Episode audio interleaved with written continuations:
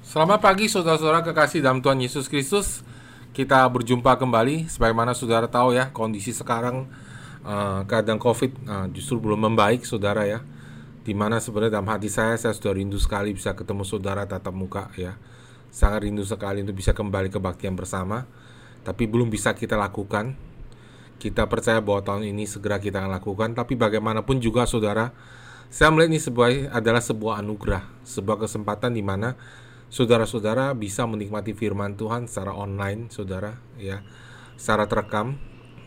Dan saya berdoa supaya saudara-saudara diberkati dan saudara-saudara menikmati uh, firman Tuhan yang dibagikan, saudara ya. Di mana saya berdoa saudara-saudara benar-benar mendapat makan.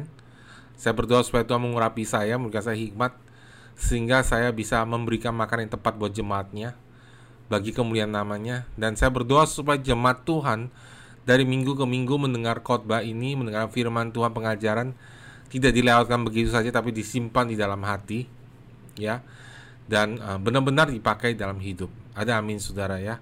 Pagi hari ini saya akan mulai sebuah seri yang baru tentang kerajaan Allah ya. Saya mau buka mindset kita tentang kerajaan Allah, saudara ya. So, saudara, mari kita uh, ini seri baru saudara ya Uh, judul firman ini yang pertama adalah konsep kerajaan. Ya. Di saudara kita buka firman Tuhan di dalam Kisah Para Rasul 1 ayat ketiga, saudara. Ya. Ayat ini saya bertahun-tahun membaca dan mulai baru beberapa tahun ayat ini mulai menarik perhatian saya. Kisah Rasul 1 ayat 3 mengatakan kepada mereka ia menunjukkan dirinya setelah penderitaannya selesai. Dan dengan banyak tanda ia membuktikan bahwa ia hidup. Sebab selama 40 hari ia berulang-ulang menampakkan diri dan berbicara kepada mereka tentang kerajaan Allah. Nah, saudara-saudara kalau sudah lihat di sini, di kisah para rasul dikatakan kepada mereka yang menunjukkan dirinya setelah penderitaannya selesai.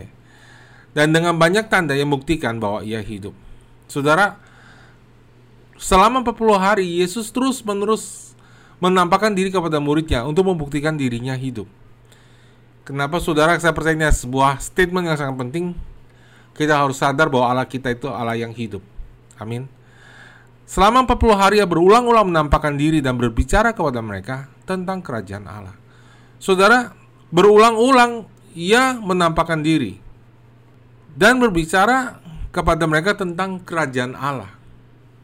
Wow, saudara, 40 hari Yesus menampakkan diri untuk membuktikan dirinya hidup dan berulang-ulang menunjukkan bahwa dia itu hidup dengan berbagai macam tanda ya, bahkan makan bersama-sama dengan mereka menunjukkan bahwa dia hidup, dia uh, manusia yang sudah bangkit dari kematian dan dia bisa makan, saudara, dia bukan hantu. Dan selama 40 hari yang menampakkan dirinya, berulang-ulang ia berbicara mengenai kerajaan Allah, saudara.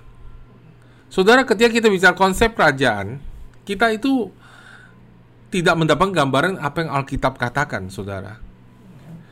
Saudara, selama ini kita baca Alkitab, baca Alkitab tidak mengerti, termasuk saya loh, saudara ya. Saudara, doa yang paling prominent atau doa yang paling terkenal dari Yesus itu apa, saudara? Doa Bapa kami, betul? Dia mengatakan begini, ya. Bapa kami di dalam surga, dikuduskanlah kiranya namamu, datanglah kerajaanmu, jadilah kehendakmu, di bumi seperti di surga. Nah, saudara, apa yang Yesus katakan? Datanglah kerajaanmu. Saudara, ketika saya baca ayat itu dan saya percaya saudara ya, uh, banyak saudara juga seperti itu. Kita lewat begitu aja kita baca, datanglah kerajaanmu. Kita nggak punya konsep, nggak punya bayangan, saudara. Ya, kenapa saudara? Karena kita sekarang hidup di zaman republik, zaman demokrasi. Lawan dari sistem kerajaan adalah sistem demokrasi. Coba saudara kita lihat video berikut ini yang menunjukkan perbedaan ya sebuah kerajaan dan sebuah sistem demokrasi supaya saudara dapatkan gambarannya.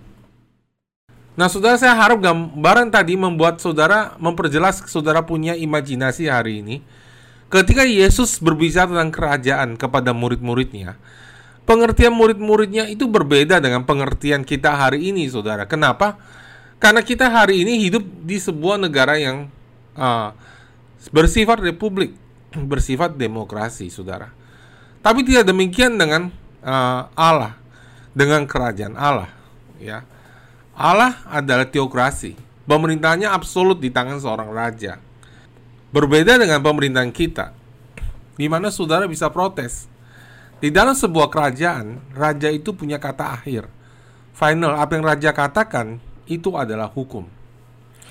Makanya saudara, hari ini mari kita rubah mindset kita. Kita mau merubah cara berpandang kita, saudara ya. Mari kita buka hati kita dan uh, kira Tuhan menerangkan hidup kita. Amin, saudara. Saya percaya saudara beberapa seri ke depan ini akan banyak membantu menjawab pertanyaan kita. Salah satu pertanyaan yang paling paling paling menggoda adalah COVID-19 dari Allah atau bukan dan saya sudah jawab tahun lalu bahwa COVID atau segala sakit penyakit bukan dari Allah. Pertanyaan kedua, mengapa Allah mengizinkan itu terjadi? Ya, saya sebenarnya juga sudah menjawab saudara bahwa otoritas di tangan kita. Karena orang percaya tidak menggunakan otoritas yang mereka miliki. Ya. Dan sekarang saudara kalau kita menggunakan otoritas yang kita miliki mengapa kuasa kita begitu kecil? Ya jadi saudara kalau saudara mendengarkan firman Tuhan dari minggu ke minggu itu selalu ada hubungannya saudara yang saya sampaikan dan saya harap saudara mengingat apa yang sudah dibagikan karena saya tidak akan mengulang saudara ya so saudara semua pertanyaan itu saya percaya beberapa minggu ini beberapa hal kan terjawab saudara. Walaupun saya tidak tahu semuanya, saya percaya saudara bahwa kita semua bertumbuh mengerti kebenaran firman Tuhan.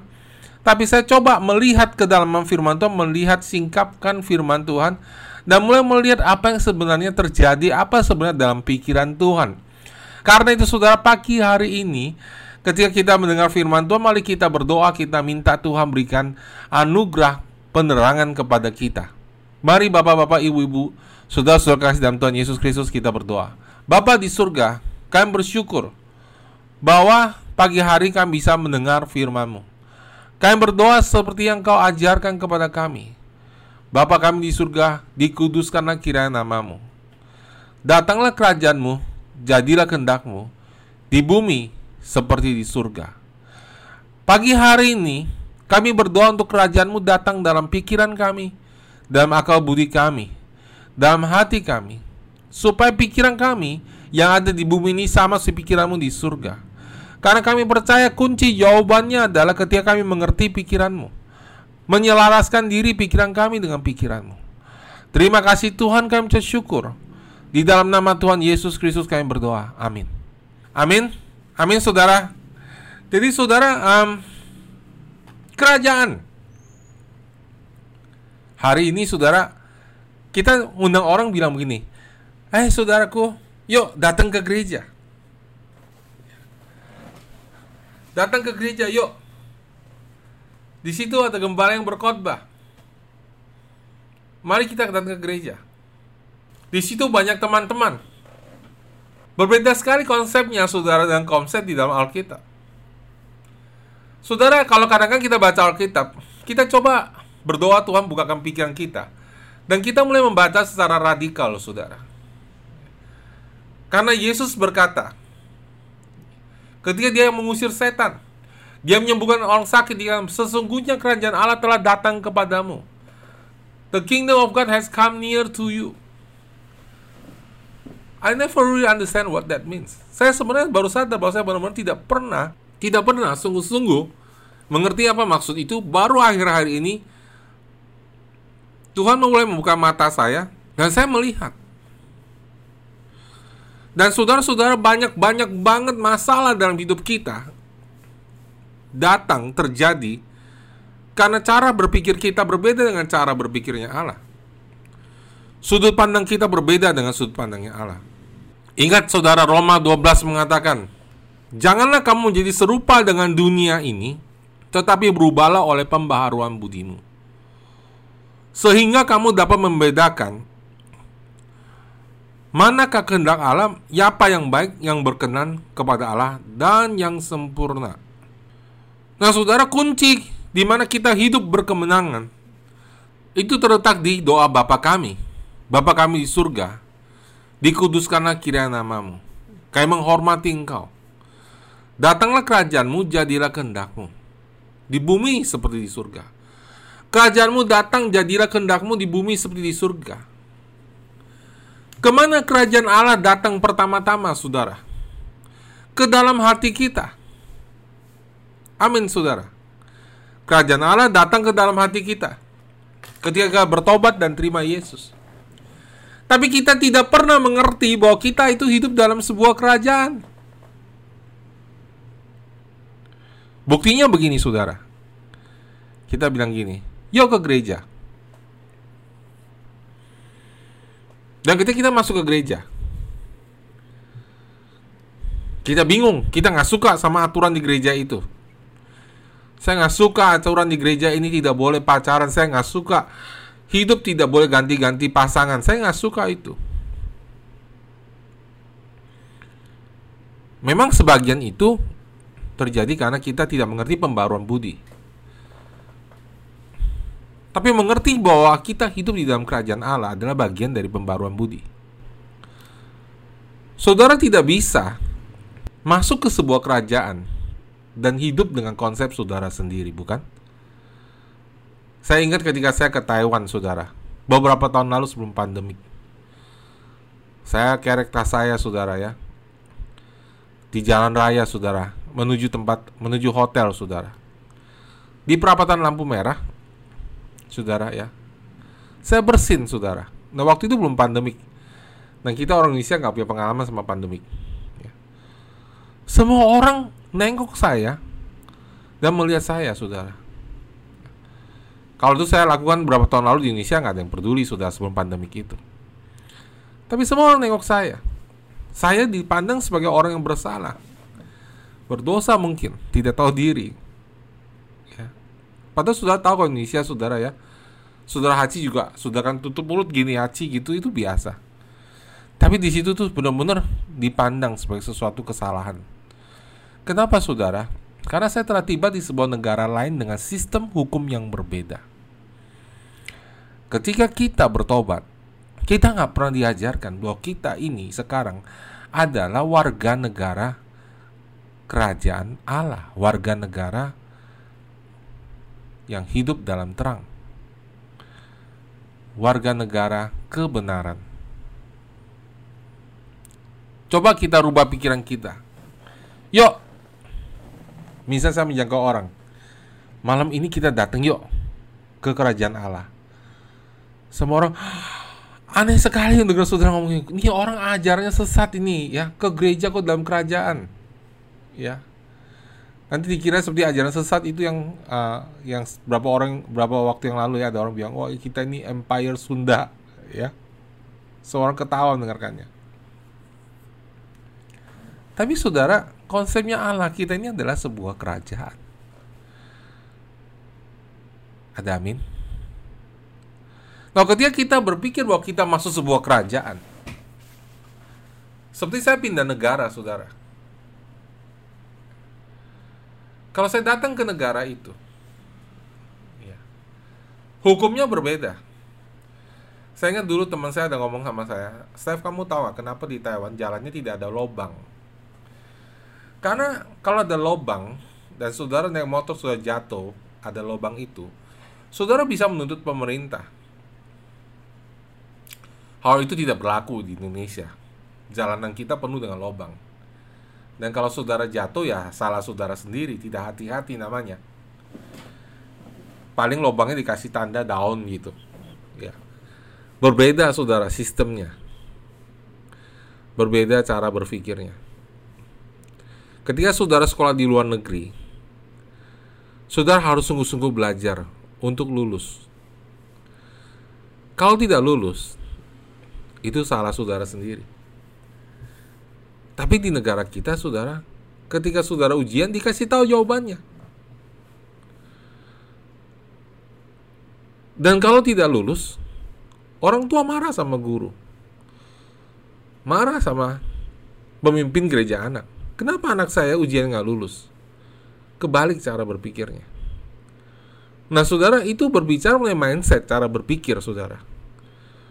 Cara berpikir kita menentukan apakah bangsa kita bisa berhasil atau tidak.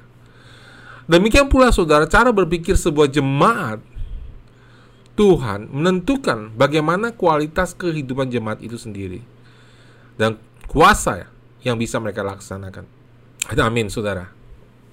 Ya, Saya semakin bersemangat nih saudara. Kerajaan. Yuk saudara-saudara. Selamat datang dalam kerajaan Allah. Tang, saudara masuk. Apa yang saudara pikirkan? Sudah berjalan melalui pintu gerbang sebuah kota. Sudah bayangin di depan pintu ada tentara. Dan begitu saudara masuk ke dalam, apa yang berbeda?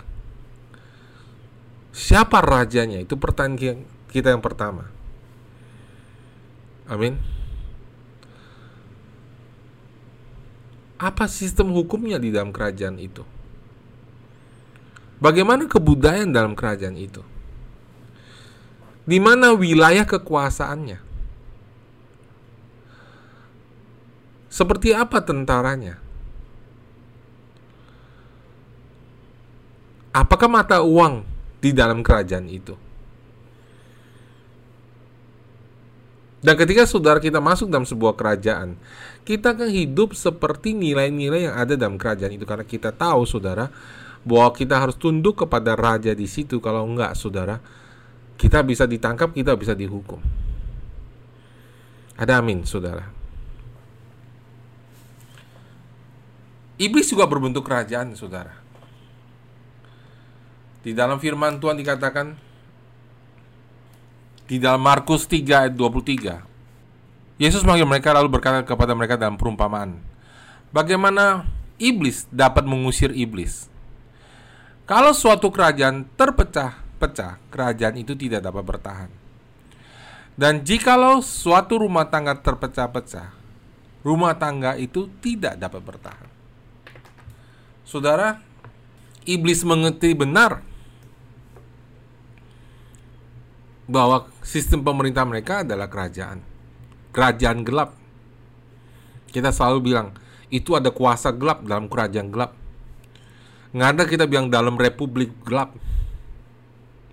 Dan saudara, marilah kita bayangkan sekarang kita masuk ke sebuah kerajaan dan kita membawa sebuah jiwa yang baru bertobat mengenal Tuhan masuk sebu dalam sebuah kerajaan.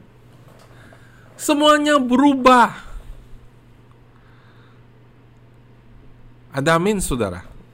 Cara bergaul, cara berkata-kata, cara berpikir berubah. Saudara akan dijauhi oleh teman-teman dunia saudara karena saudara tidak seperti mereka. Bagi beberapa orang seperti saya ketika saya bertobat, saudara, saya lahir baru. Saya enjoy sekali masuk dalam kerajaan Allah. Saya nggak nanya, kok bisa begini, kok begitu. Karena sebelum saya bertobat, saudara ya, saya benar-benar hidupnya sudah hancur dan saya serahkan semua kepada Tuhan. Dan saya nggak mau milih, saudara. Tapi bagi beberapa orang, mereka masuk dalam kerajaan Allah, mereka sulit menyelesaikan diri. Mereka perlu waktu, mereka perlu anugerah. Dan mereka perlu diajarkan pikirannya. Perlu mendapatkan, mendapatkan pewahyuan. Nah, saudara, untuk itulah saudara, Pagi hari ini saya mengajar saudara. Ada amin saudara. Masuk dalam sebuah kerajaan. Pertanyaan pertama, siapa rajanya? Di dalam Matius 25 ayat 34.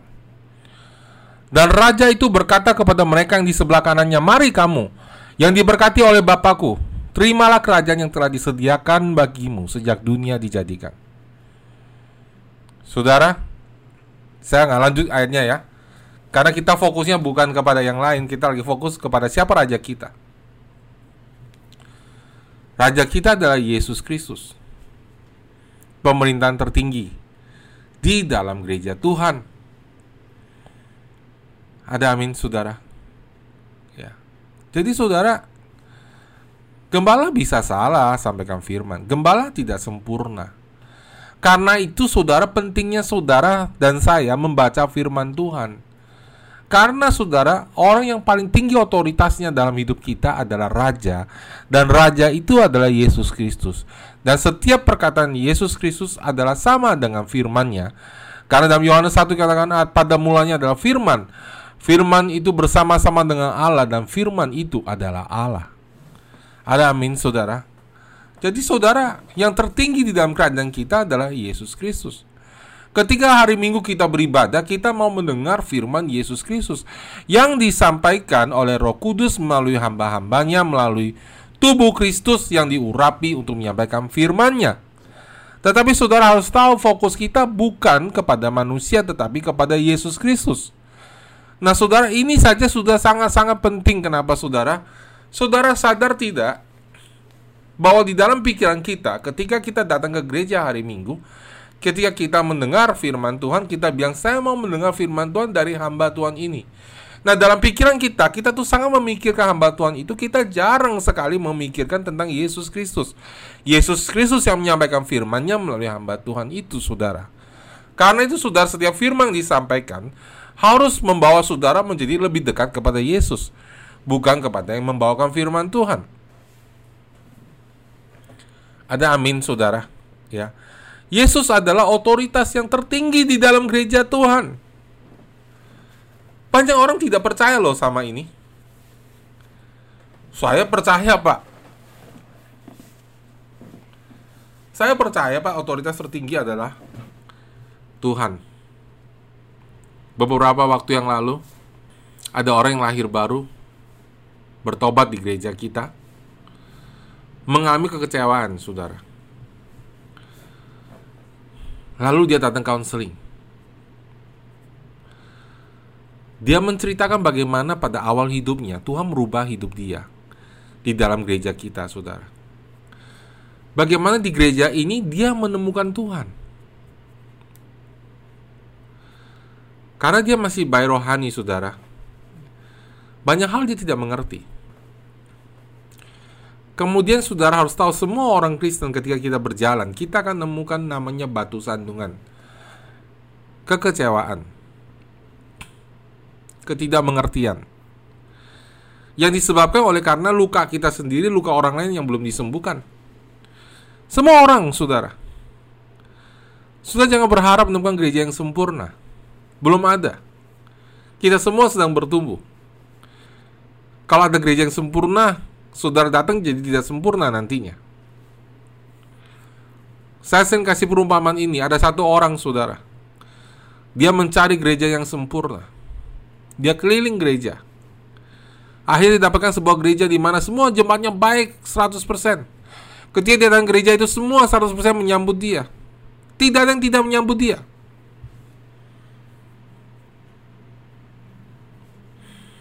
Dari gembalanya, asyirnya, worship leadernya, pemimpin selnya, anggota jemaatnya 100% sempurna. Lalu suatu pagi dia datang ke rumah gembalanya, dia ketok-ketok pintu. Pak Gembala saya mau dong masuk gereja Bapak Gembalanya kaget Kenapa kau masuk ke mau masuk gereja saya? Kamu kan baru datang beberapa kali Lalu dia bilang Pak Gembala Saya sudah menemukan gereja yang sempurna Yaitu gereja Anda Gembalanya langsung punya hikmat Tuhan Dia bilang no no no jangan masuk gereja saya Dia sedikit kecewa Kenapa saya nggak boleh masuk ke gereja Bapak? Gembala itu yang bijak menjawab Tadi kata kamu gereja kami ini sempurna. Kalau kamu masuk, kan jadi tidak sempurna. Karena kamu tidak sempurna. Betul nggak, saudara? Belum ada gereja yang sempurna. Kita semua sedang bertumbuh. Nah, singkat cerita, saudara, orang yang tadinya ini datang ke gereja, masuk ke gereja, dan saudara bertobat lahir baru di gereja kita. Berapa bulan kemudian dia bilang, saya mau keluar. Saya kecewa. Saya merasa orang-orang tidak menyambut saya lagi.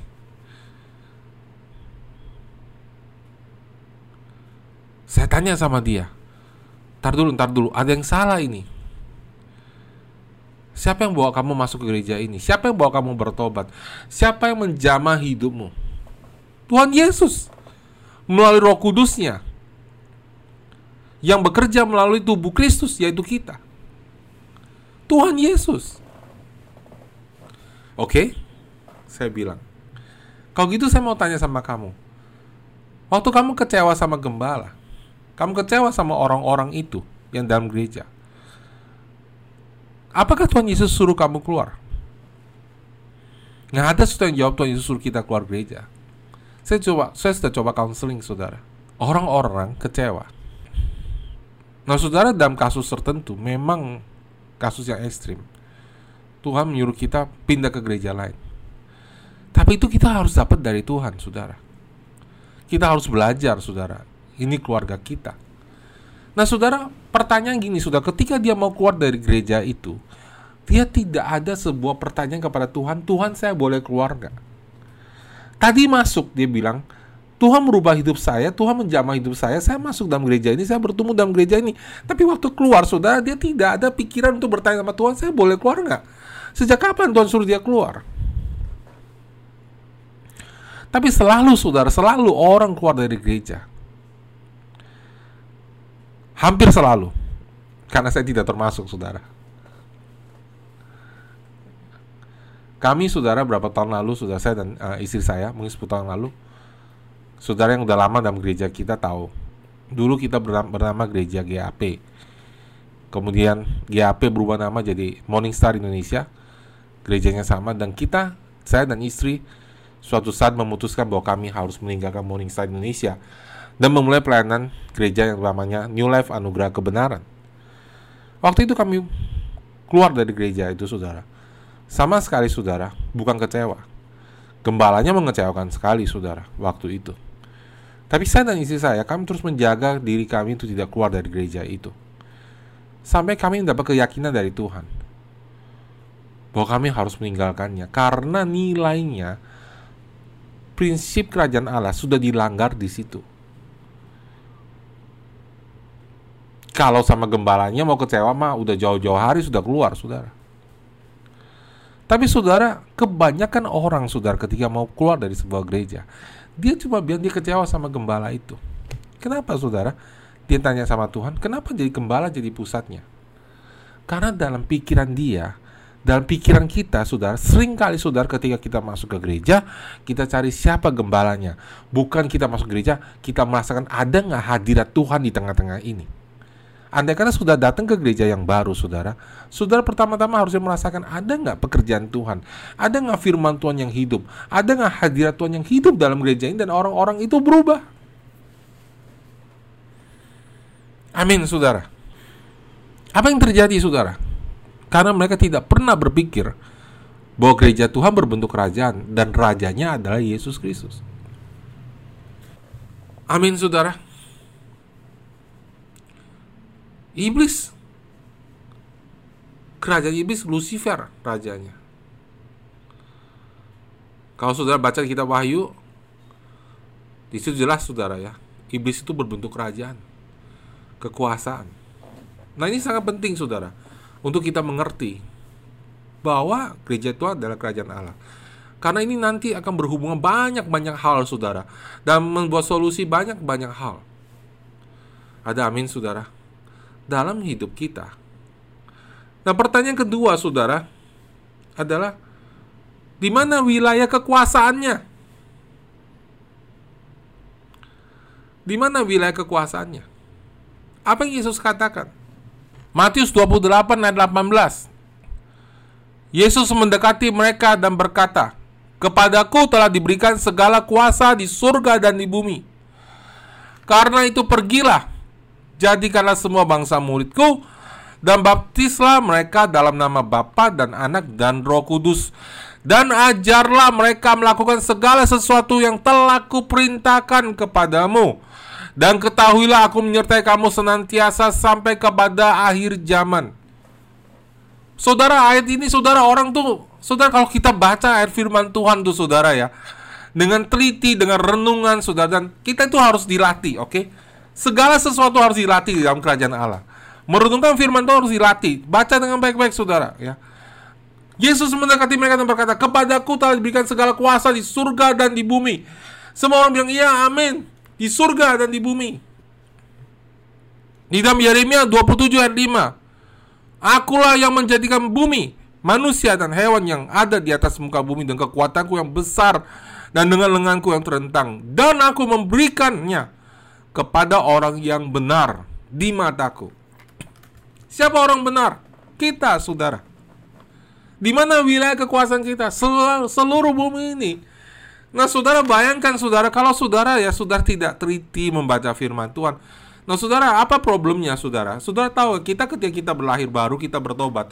Kita semua lahir baru bertobat dari agama tertentu atau mungkin juga kayak saya misalnya ya keluarga saya separohnya sudah Kristen ya. Tetapi cara berpikirnya sama sekali bukan konsep berpikir kerajaan Allah. Dan itu mendatangkan masalah dalam hidup kita demi masalah. Mendatangkan masalah dalam kita cara membangun hubungan antar manusia dan menyelesaikan konflik. Cara kita membangun hubungan dengan Tuhan cara kita berjalan dalam kuasa Tuhan Cara kita melihat saudara-saudara kita seiman. Semuanya, saudara. Dan ini masalah terbesar di semua gereja. Gereja dipenuhi dengan bayi-bayi rohani. Orang-orang yang sudah bertobat yang sudah lahir baru. Tapi cara berpikirnya belum pernah dirubah. Bahkan terkadang gembalanya juga belum bertumbuh, saudara. Sehingga makanan yang diberikan bubur terus, susu terus. Sakit semua jemaatnya, saudara. Di mana-mana sudah kau sudah mulai sebuah gereja. Pas yang lahir pertama bayi. Dan ketika bayi ini mulai banyak. Mulai timbul masalah hubungan antara bayi-bayi ini. Mulai timbul masalah saling nggak suka. Kenapa saudara? Karena sampai ada seseorang yang dewasa yang bisa menangani bayi-bayi ini kalau tidak, saudara, bayi-bayi rohani ini tidak akan tertampung. Dan mereka menjadi pendek, mereka menjadi tidak bisa bertumbuh dan sering kali mereka akhirnya saudara terjebak oleh kuasa kegelapan dan kembali hidup seperti orang dunia. Akibatnya kenapa saudara orang datang ke gereja, datang pergi, datang pergi karena nggak ada yang sanggup menampung mereka, nggak ada yang sanggup lagi mengurus bayi. Saudara bisa bayangkan saudara ya, seperti sekarang yang lagi sibuk dengan COVID apa yang terjadi saudara? Rumah sakitnya penuh. Penyebaran di mana-mana. Orang nggak bisa ketolong lagi. Kenapa saudara? Kapasitas rumah sakit habis. Orang tidak bisa ditampung. Demikian juga persis yang terjadi dalam gereja. Setiap saudara dan saya punya kapasitas. Dan ketika kita tidak bisa memenuhi kapasitas itu, saudara, domba yang datang, ikan yang sudah bertobat akan keluar. Karena kita sibuk dengan hidup kita sendiri-sendiri. Nah, saudara, Yesus bilang apa, saudara? Wilayah kekuasaannya seluruh muka bumi. Dikatakan, karena itu pergilah jadikanlah bang semua bangsa muridku dan baptislah mereka dalam nama Bapa dan Anak dan Roh Kudus dan ajarlah mereka melakukan sesuatu yang telah kuperintah segala sesuatu yang telah kuperintahkan kepadamu dan ketahuilah aku menyertai kamu senantiasa sampai kepada akhir zaman. Tapi apa yang terjadi saudara? Orang baca amanat agung sebagai alternatif. Bukan instruksi. Ini yang berbicara raja. Dan kalau raja berbicara tidak bisa dibatalkan. Saudara dan saya harus tunduk pada perintah raja dikatakan saudara karena itu. Kalau ayat ke-18 semua suka. Segala kuasa telah diberikan padaku di surga dan di bumi. Oh Tuhan terima kasih. Engkau sudah terima kuasa, sembuhkan aku. Itu aja udah salah saudara. Karena segala kuasa diberikan pada Tuhan dan kita adalah bagian dari penerima kuasa itu. Kita menerima kuasa itu bersama-sama dengan dia. Nanti kalau ada kesempatan Tuhan bukakan kesempatan saya akan mengajarkan itu, saudara. Bagaimana kita telah memerintah bersama-sama dengan Yesus. Kita adalah bagian di ayat ini. Bagian dari menerima kuasa. Tapi sekarang mari kita lanjutkan dulu. Diberi segala kuasa karena itu pergilah jadikan semua bangsa muridku dan baptislah mereka dalam nama Bapa dan Anak dan Roh Kudus dan ajarlah mereka melakukan segala sesuatu yang telah kuperintahkan kepadamu dan ketahuilah aku menyertai kamu sampai kepada senantiasa sampai kepada akhir zaman. Yesus bilang gini, ini lo perintahnya, semua yang sudah kuajarkan kepada kamu, kamu pergi ajarkan orang lain. Jadikan semua bangsa muridku. Nah, saudara kita nganggap serius perintah ini. Di dalam tradisi sekarang, saudara, cara berpikir dunia adalah saya masuk gereja, saya bertobat, saya berubah baik-baik, saya masuk ke surga. Saudara nggak serius baca Alkitab, bagaimana sudah mengajarkan orang lain? Makanya saudara, mengapa hidup kita itu begitu banyak masalah? Karena kita nggak pergi. Tapi kan saya buang gembala, Pak Sep. Lu itu juga buang gembala. Emang situ tertulis, hai gembala pergi, jemaat tinggal? Enggak. Semua harus pergi menginjil. Saya dan Busian saudara, kalau saudara mau wawancara kami saudara ya. Suatu saat saudara, kunci utama saudara, semua area hidup kami adalah karena kami pergi. Kenapa saudara Yesus bilang, ketahuilah aku menyertai kamu sampai kepada akhir zaman. Kalau saudara nggak pergi, saudara tidak bisa merasakan penyertaan Yesus. Walaupun kita tetap beserta dengan saudara, saudara tidak merasakan pertolongan Yesus. Coba saudara bilang sama anak saudara, semua kuasa ini punya bapakmu ini, lahan ini. Kalian itu pergi. Misal saya punya rumah satu hektar tanahnya, amin. Anakku ini semua satu hektar ini punya papamu. Semua itu pekerja adalah di bawah papamu. Kamu pergi, petik sana buahnya Bilang kamu anak papa. Nah dia anak itu hanya bisa merasakan kuasa yang di papanya itu ngomongnya benar kalau dia pergi dan lakukan. Bilang kamu anaknya papa, kamu punya kuasa. Karena otoritas telah papa berikan kepada kamu. Kuasa telah papa berikan kepada kamu. Dan anak itu pergi ke kebun, ketemu orang-orang pekerja bapaknya dia kenal, tidak kenal, dan dia suruh mereka dan bilang, saya anaknya Pak Step. Saya mau makan pohon kelapa, saya mau makan buah kelapa itu, buah pohon kelapa. Tolong panjat ambil buat saya orangnya ambil saudara anak itu baru bilang oh bener juga ya ini kebun papa saya ternyata saya bisa merasakan kuasanya kalau saudara tidak pergi saudara saudara tidak bisa bertumbuh dalam keyakinan saudara akan penyertaan Yesus ada amin saudara jadi saudara kita itu harus berpikir selalu ekspansi nah saudara sekarang apa yang terjadi saudara baca firman aja enggak saudara karena dianggap sebagai apa, saudara? Alternatif. Oh, itu mah buat orang-orang yang suka. Itu orang-orang serius itu. Itu kalau saya mah jadi Kristen ya Kristen aja lah begitu. Ya. Itu sok serius banget baca kita begitu, berdoa setiap hari serius banget. Tapi itu perintah dari Yesus Kristus, saudara. Ini sistem kerajaan. Ada amin, saudara. Yang ketiga, hukum. Tadi kita udah belajar, saudara tentang wilayah, tentang siapa rajanya, tentang wilayah kekuasaannya. Itu sebabnya saudara saya ingin saudara gereja kita, saudara suatu hari keturunan kita akan memenuhi bumi. Ada amin saudara. Ya. Tapi tentu kita harus membangun dengan benar. Supaya fondasi ini bisa diteruskan dari generasi kepada generasi. Makanya saya senang saudara, firman ini bisa direkam sekarang dan saudara menonton berkali-kali karena ini bisa disampaikan terus menerus direnungkan saudara. Tuhan menyuruh kita pergi saudara ke semua bangsa. Nggak peduli usia saudara. Karena Alkitab tidak ngomong hanya pastor, hanya gembala, hanya insan. Enggak saudara. Semua kita harus pergi. Semua kita harus menginjil. Semua kita harus pergi memuridkan, mengajarkan orang lain melakukan apa yang kita belajar dari Yesus. Kalau kita nggak lakukan itu nggak heran hidup kita penuh dengan masalah, saudara. Yang ketiga, saudara, hukum.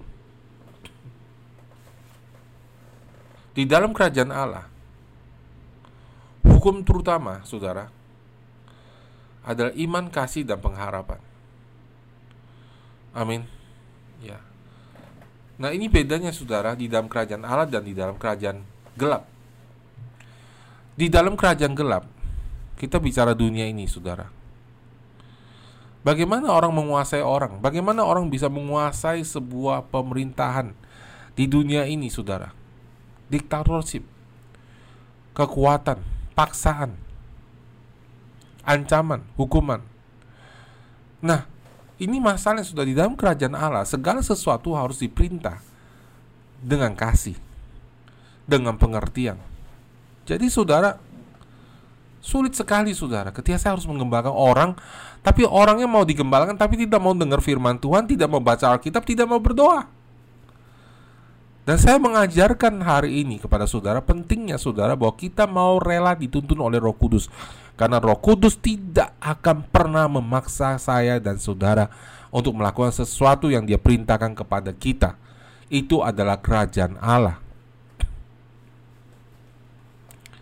Dan sistemnya bukan sistem hukuman.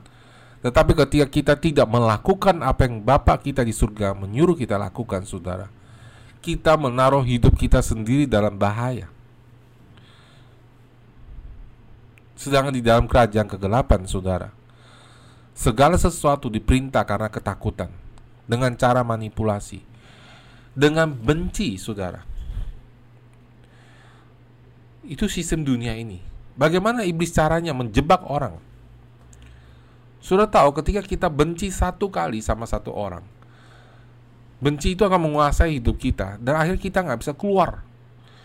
Benci itu tiba-tiba begitu menguasai kita Dan membuat hidup kita terjebak di dalamnya. Seperti sebuah lubang yang nggak ada dasarnya saudara Dan kita nggak bisa keluar dari rasa benci itu.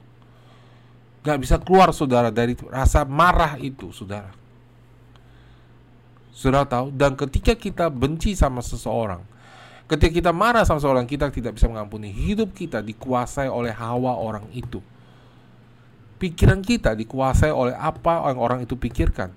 Kita berbuat sesuatu sesuai dengan respon kita kepada luka kita yang disebabkan oleh orang itu Makanya saudara, salah satu hal yang paling penting dalam mendidik anak adalah hati kita harus sembuh. Salah satu cara paling penting untuk kita memimpin gereja Tuhan, memimpin sel, memimpin orang, membawa orang menjadi murid Yesus adalah kita harus bertumbuh dan belajar hati kita menjadi sembuh. Supaya ketika kita respon, kita respon dari kasih yang roh kudus taruh dalam hati kita. Bukan dari rasa benci. Di dalam kerajaan Allah saudara, berlaku hukum kasih karunia. Saya sampaikan waktu itu saudara. Dalam Ibrani 12 ayat 15. Jagalah supaya jangan ada seorang pun menjauhkan diri dari kasih karunia Allah. Agar jangan tumbuh akar yang pahit yang menimbulkan kerusuhan yang mencemarkan banyak orang. Apa yang Alkitab katakan saudara? Saudara tahu saudara, setiap hari saudara berjalan di muka bumi ini, saudara dan saya dihadapkan dengan ketidakadilan. Dengan orang-orang menyakiti kita. Orang-orang yang tidak tahu diri. Orang-orang sudah berbuat baik sama mereka dan mereka balas dengan kejahatan. Nah, saudara, di dalam sistem kerajaan Allah, saudara, bukan sistem membalas keadilan karena keadilan adalah milik Tuhan. Kita tidak mengerti keadilan. Tugas kita adalah mendapatkan takhta kasih karunia Allah, datang menerima kasih karunia Allah, supaya hati kita jangan tumbuh akar pahit. Untuk bisa lepas dari akar pahit, saudara harus masuk ke dalam hadirat Tuhan dan menerima kelimpahan kasih karunia demi kelimpahan kasih karunia seperti yang saya ajarkan, sehingga saudara hidup dan berkuasa dan saudara yang dirubah. Bukan suruh orang lain berubah. Ada amin, saudara. Ada amin. Ada orang kecam saudara ya. Suatu kejadian saudara di dalam jemaat kita. Ya. Ada gereja, ada jemaat yang bikin salah sama gembalanya. Jemaatnya minta maaf sama gembalanya. Lalu orang dunia, orang luar yang nggak tahu apa-apa sama jemaat ngecam. Kok gembala nggak minta maaf? Saudara, di dalam kerajaan Allah ketika kita meminta maaf sama seseorang kita tidak berhak nuntut orang itu minta maaf balik. Kenapa saudara? Karena kita mau merendahkan diri di hadapan Allah kita lakukan itu untuk Allah. Sistem dan nilainya beda sama dunia. Tidak heran saudara gereja hidup dalam kekalahan. Dalam kekecewaan. Dalam sistem marah yang sama seperti orang dunia tidak beda, saudara. Karena apa, saudara? Karena gereja Tuhan tidak tahu hukum-hukum di dalam kerajaan Allah yang berbeda dengan hukum dunia ini. Karena gereja Tuhan bahkan bilang mereka mengasihi, mereka tidak mengerti apa itu artinya mengasihi. Mengasihi artinya ketika saya memberi, saya tidak mengharapkan menerima kembali. Ketika saya memberi, orang itu tidak layak akan apa yang saya beri. Itulah sebabnya saudara kenapa banyak suami istri tidak pernah selesai masalahnya. Karena hidup pernikahannya memakai hukum-hukum dunia ini. Bukan hukum-hukum kerajaan Allah. Amin saudara. Saya mau bagikan saudara. Saya tutup dengan ini saudara. Salah satu hukum yang sangat penting di dalam kerajaan Allah. Dan setelah ini saya selesai, saya percaya sudah diberkati. Amin. Ini ayat yang sangat terkenal, saudara. Dan mari kita baca dan kita renungkan, saudara. Matius 4 ayat 24. Maka tersiarlah berita tentang dia di seluruh Syria dan dibawalah kepadanya semua orang yang buruk keadaannya, yang menderita berbagai penyakit dan sengsara, yang kerasukan, yang sakit ayan, dan yang lumpuh. Dan Yesus menyembuhkan mereka. Maka orang banyak berbondong-bondong mengikuti dia. Mereka datang dari Galilea dan dari Dekapolis dan dari Yerusalem dan dari Yudea dan dari seberang Yordan. Saudara, saudara bayangin saudara ya, ini tersiar berita tentang dia. Saudara bayangin saudara ya, saudara di Kalimantan bayangin saudara yang suatu hari datang tinggal di sebuah kota yang di pulau yang jauh atau dalam hutan ya atau saudara yang dari mana pun sudah berada baiknya saudara hidup mungkin 100 200 tahun yang lalu di mana belum ada handphone saudara. Dan ini adalah kejadian 2000 tahun yang lalu. Ya. saudara pada zaman itu saudara tidak seperti sekarang kabar bisa tersebar dengan segera. Ada kejadian di negara sana langsung masuk TV kita bisa nonton live langsung saudara. Ya. Pada waktu itu enggak saudara. Jadi saudara ketika tersiar kabar tentang dia ya itu saudara, itu dari mulut ke mulut cepat sekali saudara menyebar kabar tentang Yesus. Kenapa saudara orang yang sakit sembuh? Kenapa begitu cepat kabar itu tersebar saudara? Lalu kita lihat orang banyak berbondong-bondong mengikuti dia. Mereka datang dari Galilea dan dari Dekapolis, dari Yerusalem dan dari Yudea dan dari seberang Yordan. Dari banyak kota-kota datang ke situ. Dan waktu itu transportasi jauh-jauh lebih susah dari sekarang, saudara. Orang datang dan haus mau melihat Yesus. Kenapa, saudara? Karena ada kuasa yang keluar dari kehidupan Yesus, sehingga kabar itu tersebar begitu cepat. Saudara, saya percaya gereja Tuhan di akhir zaman harus seperti itu. Gereja kita harus seperti itu. Tersebar kabar bahwa di dalam gereja kita ada Yesus yang hadir. Di mana Yesus menyembuhkan orang sakit, dan orang akan datang berbondong-bondong mencari Yesus. Bukan karena gerejanya bangunannya keren, bukan karena AC-nya dingin, bukan karena gembalanya khotbahnya bagus, bukan karena gembala bajunya necis, tapi karena kuasa Yesus hadir di situ. Itu yang paling penting, Saudara. Amin, Saudara. Ketika orang lumpuh berjalan, orang tuli mendengar, orang buta melihat, peduli amat gerejanya jauh Peduli amat di gereja itu ada kue atau tidak ada kue. Peduli amat asyirnya ramah tidak ramah. Saya mau disembuhkan, saya mau ketemu Yesus. Orang akan berbondong-bondong datang karena Yesus. Ada amin, saudara. Dan saya percaya ini adalah sesuatu yang harus dipulihkan dalam gereja Tuhan. Karena saat ini saudara banyak gereja berusaha menarik orang dengan lampu, dengan fasilitas. Tapi tidak ada kuasa, saudara. Dengan kenyamanan, khotbah dibatasin, saudara. Hanya 45 menit. Tidak boleh lebih. Yesus dibatasin berbicaranya dalam gereja, bukan? Aneh sekali, saudara, konsepnya. Kenapa? Supaya orang nyaman, orang bisa datang ke dalam gereja. Jadi 45 menit harus selesai. Kalau ada mujizat, ya pokoknya selesai. Bukankah itu roh yang sama dengan para ahli Taurat? Pokoknya hari sabat, saya nggak mau tahu. Kamu nggak boleh sembuhkan orang. Selesai hari sabat. Ini bukan waktunya. Mau sembuhkan? Waktu lain. Ini 45 menit khotbah harus selesai. Mau khotbah lagi minggu depan. Dah heran saudara gereja-gereja kehilangan kuasa. Karena saudara gereja bukan lagi bergaul akrab dengan Tuhan. Tapi gereja saudara bergaul akrab dengan sistem. Nah saudara, Tuhan mau kita berubah. Berubah itu dimulai dari hati dan pikiran yang benar. Ada amin saudara. Jadi saudara mereka berbondong-bondong datang kepada Yesus. Saudara bayangkan, saudara bayangkan, wah pasarnya rame banget. Saudara bayangkan hari itu. Orang datang rame banget. Orang datang rame banget. Yesus naik ke gunung. Di pasal berikutnya, saudara harus tahu ketika Alkitab ditulis, saudara mereka di Alkitab pertama-tama adalah gulungan perkamen, gulungan kertas, saudara ya. Jadi sebenarnya pasal dan ayat ini dikasih kemudian untuk mempermudah kita. Tapi sebenarnya dulu saudara ketika mereka baca Alkitab nggak ada pasal dan ayat ketika ini baru keluar. Jadi mereka baca langsung disambung. Ketika Yesus melihat orang banyak itu di Matius 5 ya. Naiklah ia ke atas bukit dan setelah ia duduk, datanglah murid-muridnya kepadanya. Maka Yesus pun mulai berbicara dan mengajar mereka katanya. Coba sudah bayangkan kalau sudah dan saya ada di, di dalam kerumunan itu dan kita baru kenal sama Yesus.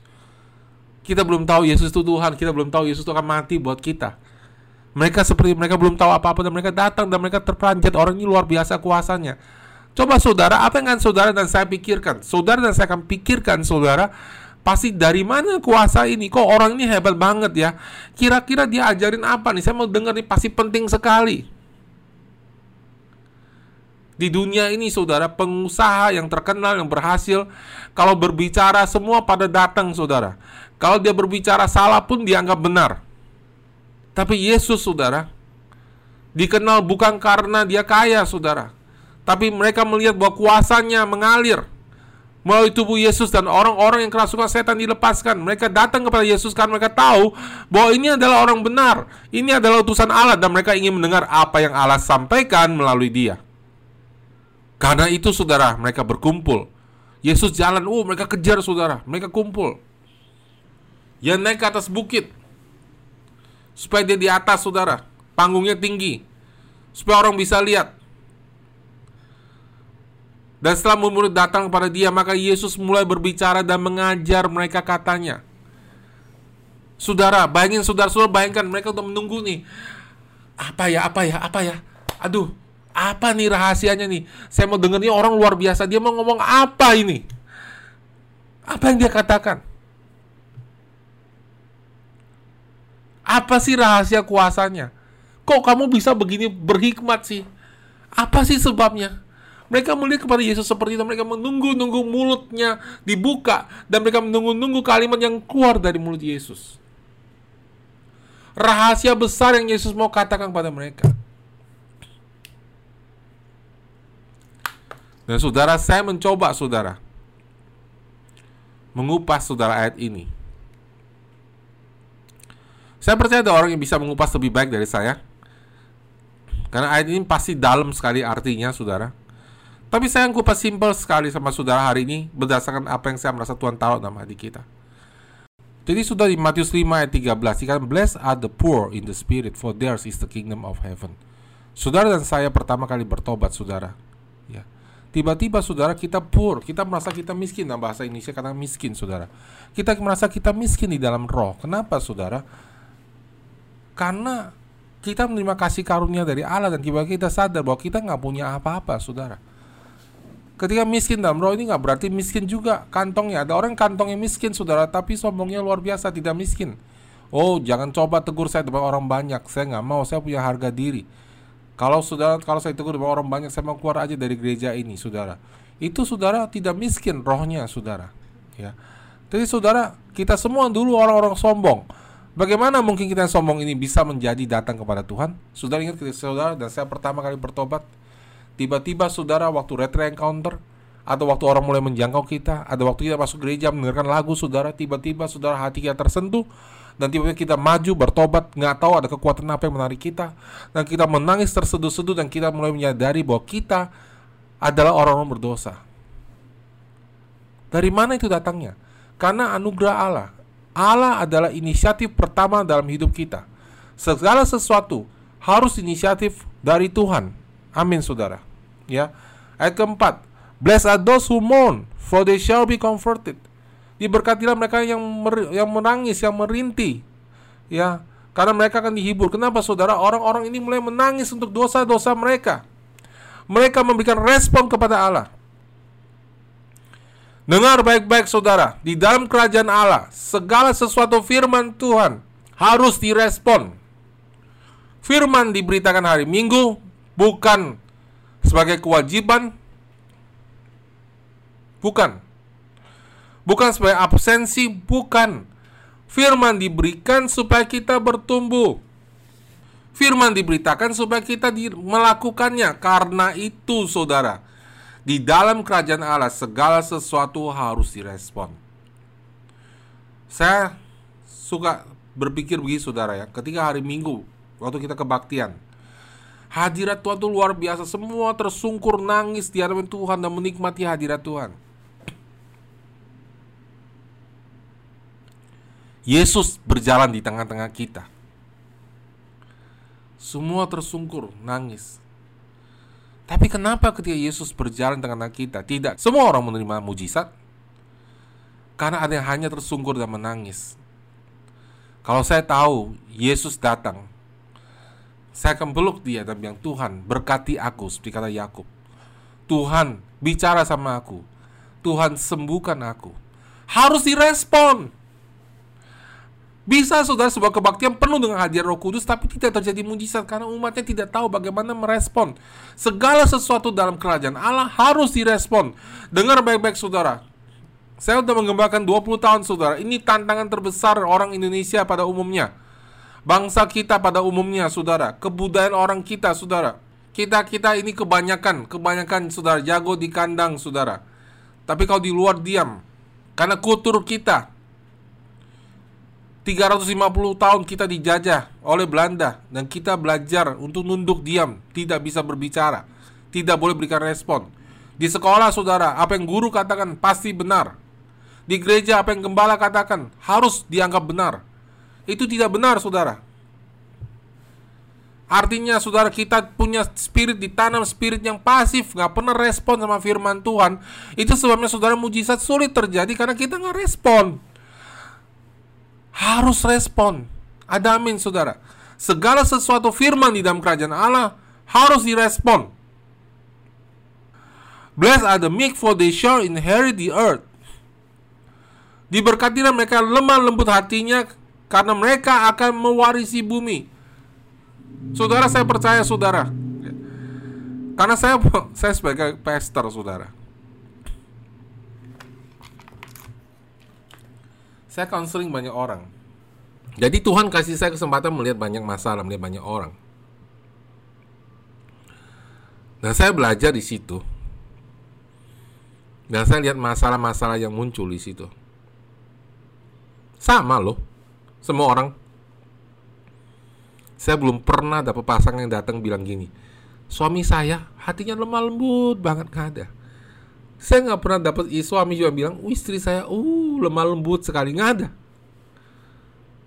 Semuanya bilang hal yang sama. Bapak nggak tahu, suami saya tuh kepala batu, keras kepala. Istri saya, uh bapak nggak tahu.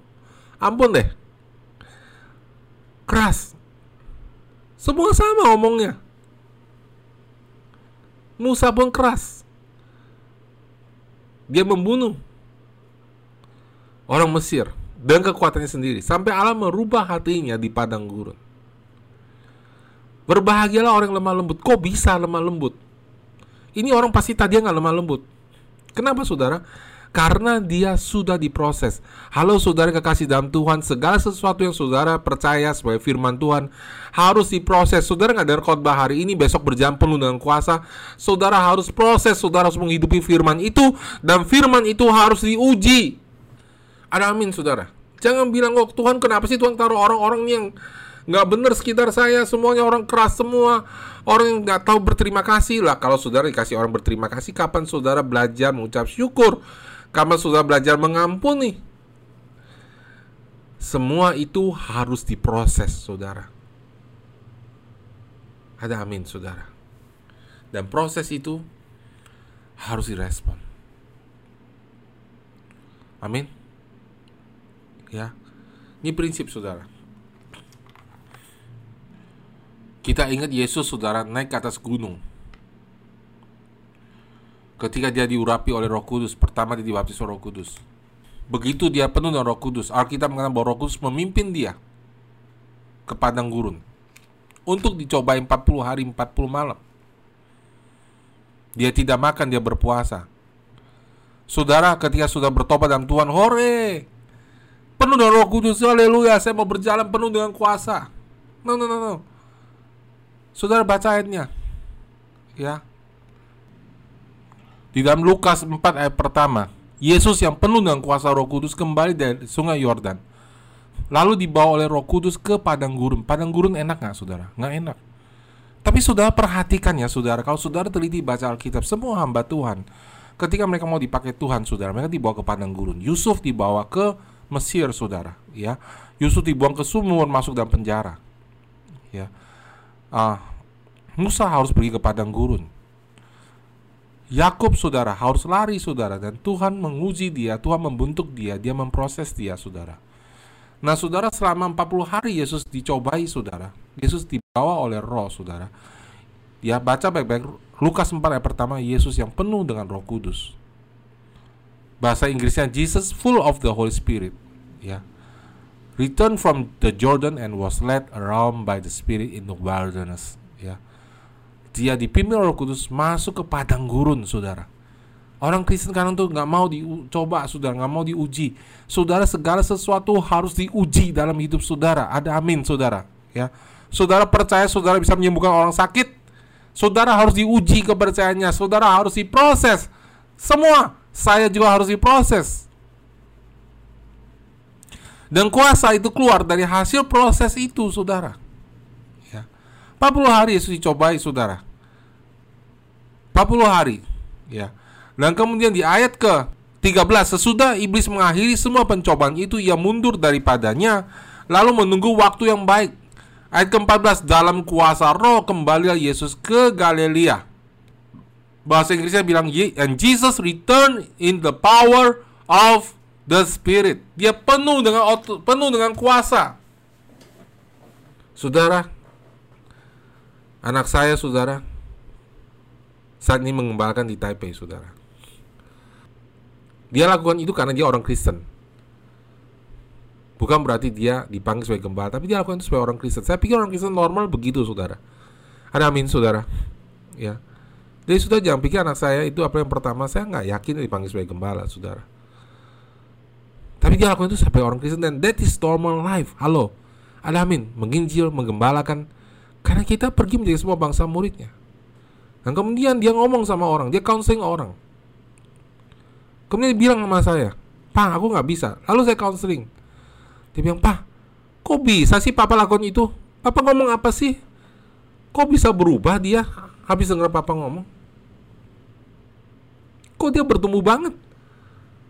Sesudah dimurutin Papa. Papa kok bisa sih? Ya sebenarnya caranya saya ngajar, bicara saya ngajar anak saya nggak beda. Perbedaannya saudara, karena saya udah lewatin banyak proses. Saya udah lewatin banyak jebakan-jebakan kekecewaan dan kepahitan. Saya udah banyak kali belajar menyerahkan hak saya kepada Tuhan. Itu membuat ketika kita berbicara kuasa yang keluar itu berbeda Emosi yang kuat itu berbeda. Kenapa saudara? Karena sudah diproses. Semua dalam kerajaan Allah harus diproses. Semua dalam kerajaan Allah harus diuji. Saya hari ini percaya orang sakit disembuhkan, saya harus diuji. Saya harus belajar, berdoa dan berdoa dan berdoa terus untuk orang sakit itu disembuhkan. Amin, saudara. Yeah. Ayat ke-16 are those who hunger and thirst for righteousness, for they shall be satisfied. Berbahagialah orang lapar dan haus akan kebenaran. Mereka mencari kebenaran. Mereka merenungkan firman Tuhan. Ada amin saudara. Semua di dalam kerajaan Allah itu harus dipelajari, harus dilatih. Nggak ada orang jadi satu hari saudara. Kenapa di dalam kerajaan Allah kuasa itu begitu kecil? Karena kita tidak latih. Amin. Ya. Blessed are the pure in heart for they shall see God. Diberkatilah yang murni hatinya karena mereka melihat Allah.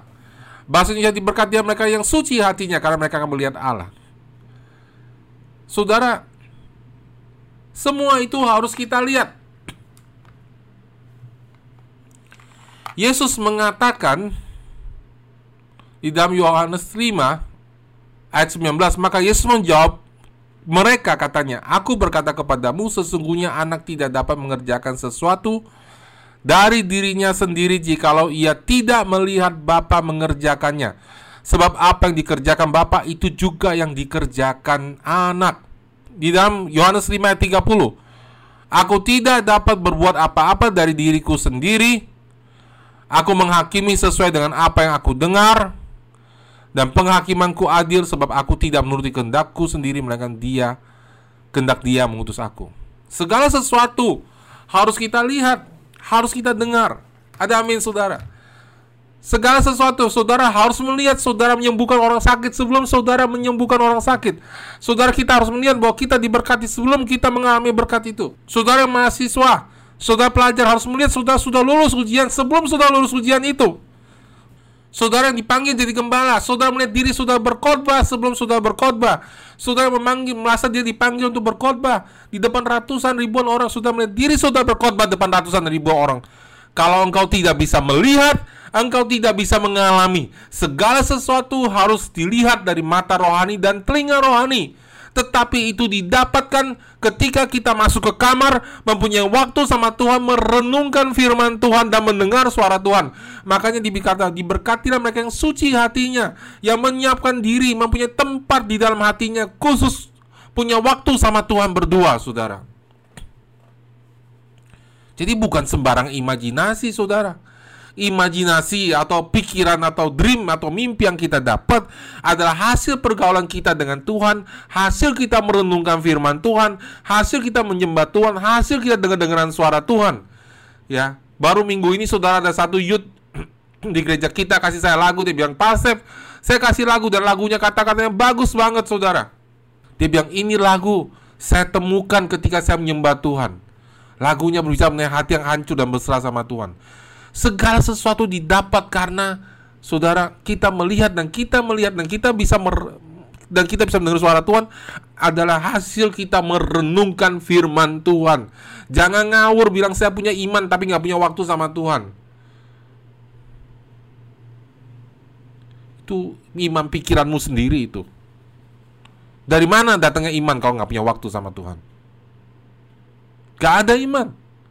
Dari mana dapatnya pengertian tentang firman Tuhan kalau nggak punya waktu membaca firman Tuhan? Oh kata pendeta itu akhir zaman yang segera tiba. Kata pendeta ini saudara, Alkitab yang umatku binasa karena tidak mengenal Allah.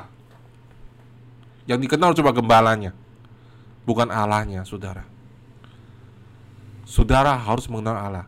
Saudara bisa mengenal Allah lebih dekat daripada istri dan suami saudara sendiri karena dia tinggal di dalam diri engkau. Amin, saudara. Ayat ke-9 berbahagialah mereka membawa blessed are the peacemaker. Mereka pembawa damai. For they shall be called sons of God. Mereka disebut anak-anak Allah. Membawa damai itu bukan begini saudara. Eh kamu jangan berantem ya. Bukan. Bukan, bukan, bukan, bukan, bukan itu ya. Sekarang banyak gembala saudara. Bahkan saya di Amerika itu saudara ya. Gembalanya jadi penggerak hak asasi manusia saudara ya. Membawa damai saudara. Bukan damai itu. Bukan damai itu saudara. Yesus bilang damai yang kuberikan bukan damai dari dunia ini. Dunia ini nggak bisa mendamaikan saudara. Apa itu saudara? Di dunia ini saudara kedua orang berantem, saudara bisa mendamaikan mereka. Tetapi saudara Yesus masukkan damai adalah damai dari Allah, damai dengan Allah, damai sejahtera yang kuberikan kepadamu bukan dari dunia ini. Ada amin saudara. Saudara akan merasakan damai yang luar biasa saudara Ketika saudara mengalami damai dari Allah. Dan katakan saudara di sini Diberkatilah Orang-orang pembawa damai. Sebab mereka disebut anak-anak Allah. Ketika saudara membawa Kapan saudara membawa damai? Ketika saudara pergi menginjilin orang Saudara membawa damai. Orang bilang apa? So suci tuh Saya ingat saudara ya. Ketika saya baru bertobat saudara Ya. Saya nginjilin teman saya Teman saya datang ke gereja saudara ya Sampai lewat depan pintu dia ngejek saya. Iya anak Tuhan, anak Tuhan, anak Tuhan. Dalam hati saya bilang, dia anak sebesar anak Tuhan. Berarti dia anak siapa dong kalau dia bukan anak Tuhan? Dia anak hantu dong ya. Tapi saudara firman itu digenapi. Mereka akan disebut anak-anak Allah. Eh, saudara kalau hidup saudara sebagai orang Kristen belum ada orang bilang, kayak itu tuh si si itu sok suci tuh. Pendeta tuh datang tuh, pendeta tuh. Wah, kalau firman Tuhan tanya dia, kalau doa tanya dia. Kalau saudara nggak pernah nih ngomong begitu, saudara nggak pernah karena itu saudara ada yang salah. Satu bertobat saudara bilang, wah, sok suci dia. Pendeta itu. Kenapa saudara? Karena kita bawa kabar baik. Dan orang bilang tuh anak-anak Allah. Amin, saudara. Jangan malu. Itu menggenapi firman Tuhan. Ayat ke-10. Diberkatilah orang-orang. Blessed are those who are persecuted for righteousness sake. For theirs is the kingdom of God. Ya. Diberkatilah orang yang dianiaya karena kebenaran. Sebab mereka lah yang punya kerajaan surga. Loh, tadi kan dibilang kalau orang yang miskin, mereka yang punya kerajaan surga. Kenapa saudara? Karena ini adalah peneguhan. Engkau akan benar-benar tahu dan tahu dan tahu kamu adalah anak Allah. Dan waktu itulah kamu tahu dan imanmu luar biasa bertumbuhnya saudara. Kenapa? Diberkati orang di dianiaya karena karena kebenaran, saudara. Blessed are you when others revile and persecute you and utter all kinds of evil against you on my account. Rejoice and be glad, for your reward is great in heaven, for they persecuted the prophet who were before you. Saya ulangin saudara ya. Berbahagialah orang dianiaya oleh sebab kebenaran, karena mereka lah yang punya kerajaan surga. Berbahagialah kamu jika karena aku kamu dicela dan dianiaya. Dan kepadamu difitnahkan segala yang jahat. Bersukacita dan bergembiralah karena upahmu besar di surga demikian juga telah dianiaya nabi-nabi sebelum kamu. Saudara, kalau sudah baca terus bilang kamu adalah garam dunia. Itu baru muncul ayat itu, saudara. Kamu adalah terang dunia. Itu lanjutannya kenapa kamu dianiaya, saudara ya. Jadi saudara ini ayat kau dirunkan tuh benar-benar kaya sekali, saudara ya. Diberkati ya sudah dianiaya karena saudara orang benar, karena bukan karena saudara malas bekerja, bukan karena saudara kepahitan, bukan karena saudara demo, Saudara bukan dibenci karena saudara punya karakter jelek, tetapi saudara dibenci karena saudara terlalu banyak menginjil, karena saudara terlalu banyak berbicara tentang Yesus, karena saudara terlalu benar, karena saudara terlalu so suci. Alkitab mengatakan diberkatilah engkau dianiaya itu. Kenapa saudara? Saudara yang kekasih dalam Tuhan. Ketika kita mau ikut Yesus, kita harus tahu segala sesuatu ada harga yang harus kita bayar. Ada amin, saudara ada amin saudara. Ya. Kalau saudara hari ini belum pernah dianiaya karena ikut Yesus ada yang aneh sih. Ada yang aneh saudara. Ya. Saudara segala sesuatu ada harga yang harus dibayar. Itulah prinsip kerajaan Allah. Selesai. Masih terlanjut ya kalau saudara mau baca.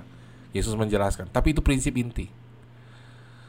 Ini adalah hukum di dalam kerajaan Allah amin saudara.